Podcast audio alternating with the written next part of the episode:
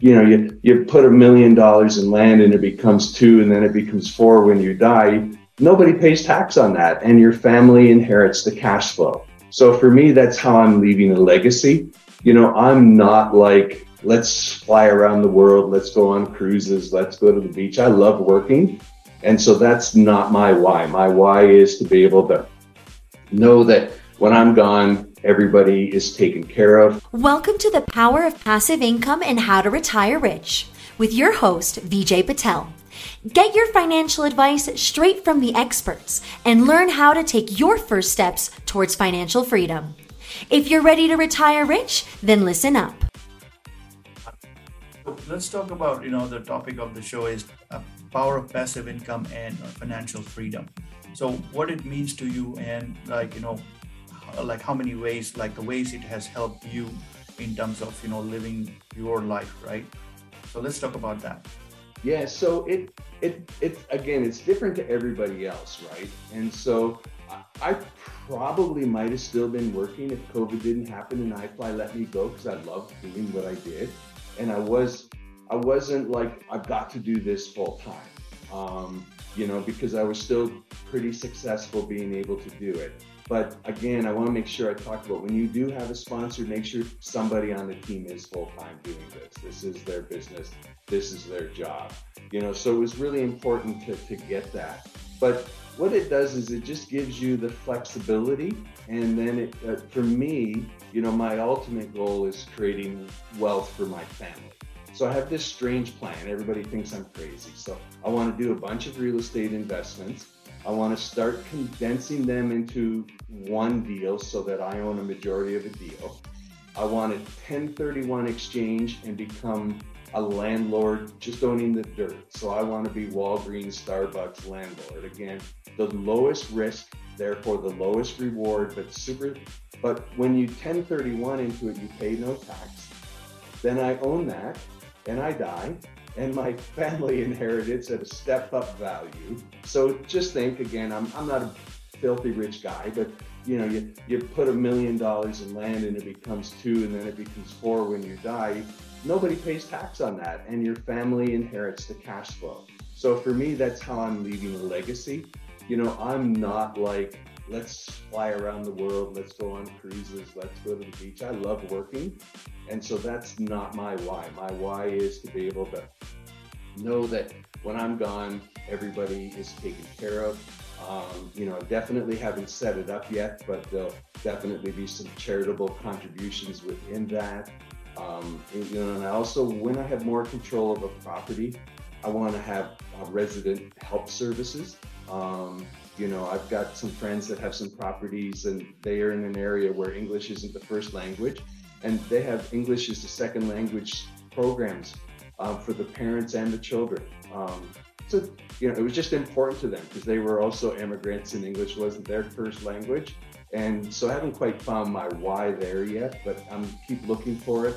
And that was a beautiful why, right? Um, because they, they're helping those residents, um, you know, be able to do it. And uh, I think being able to help people, you know, live the American dream is a, is a great thing. I think that's that's one thing I learned like when I was like making my transition is uh, even in real estate there's so many vehicles you know like it's very hard to you know uh, comprehend everything you know like in a one day but uh, talking about like 8 pref 10 pref 12% pref or even like as low as like 4% from Walgreens right or yeah. 4 or 5% you don't get more than that it's CVS Walgreens it's like 4 or 5% but the security is way higher, right?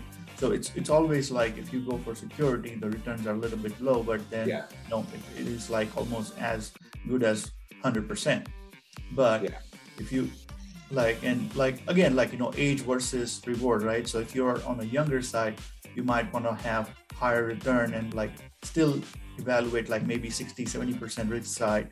And then as you grow you know and get older like 50s 60s then you want to diversify into something that is 80 90% secured even though if you have to take 2 or 3% cut it's fine but uh, you know your return is secure and after that it's just all about cash flow and you know uh, yeah. getting that money. So one great example I would say is last year we had a deal and uh, there was a gentleman 531 like 1031 exchange and he wanted to dump almost 5.5 million dollars. So it was like okay and like everybody wanted right? Like uh, who doesn't want 5.5 million dollar in that deal and he was an 85 year old uh, he was a like his background was prior real estate developer you know in 2008 he was wiped out and then he built himself up and things like that so he said, I'm 85 year old. I don't care about depreciation because as for my age, I qualify enough for all yeah. check all the boxes. So uh, get me the cash flow. Like my priority is getting a cash flow of $15,000 a month uh, from as long as that happens, you know, you got my money. So we structure a deal in a way that, okay, he doesn't want, you know, to be dick structure or he doesn't want to be part of the deal, but what he really wants is a cash flow yeah. starting from day one. And we just have to make sure and come up with the numbers and, uh, you know, everybody was happy at the end of the day. So Every, yeah, and knowing what you need is important, right? When I had my W two job, I didn't care about cash flow. I wanted I wanted multiple of my of my wealth, right? I wanted to put a hundred thousand in the deal and turn it to two hundred as quick as possible. And I cash flow was almost I don't want to say annoying, but uh, you know it, I didn't have a place to re-put it, like just you know. And then now that I'm doing this, I do look for some deals that have some cash flow, just because I need that, right? You know, I still got to eat and drive a car and do things, so. Um, you know, it's everybody has different needs, but at the end of the day, you need a mixture of all of those things, right? And you need, like I said, you know, like my my medical center is a, a, single, but it's a single every time I get up to bat, right? That check comes in every quarter; it's just there.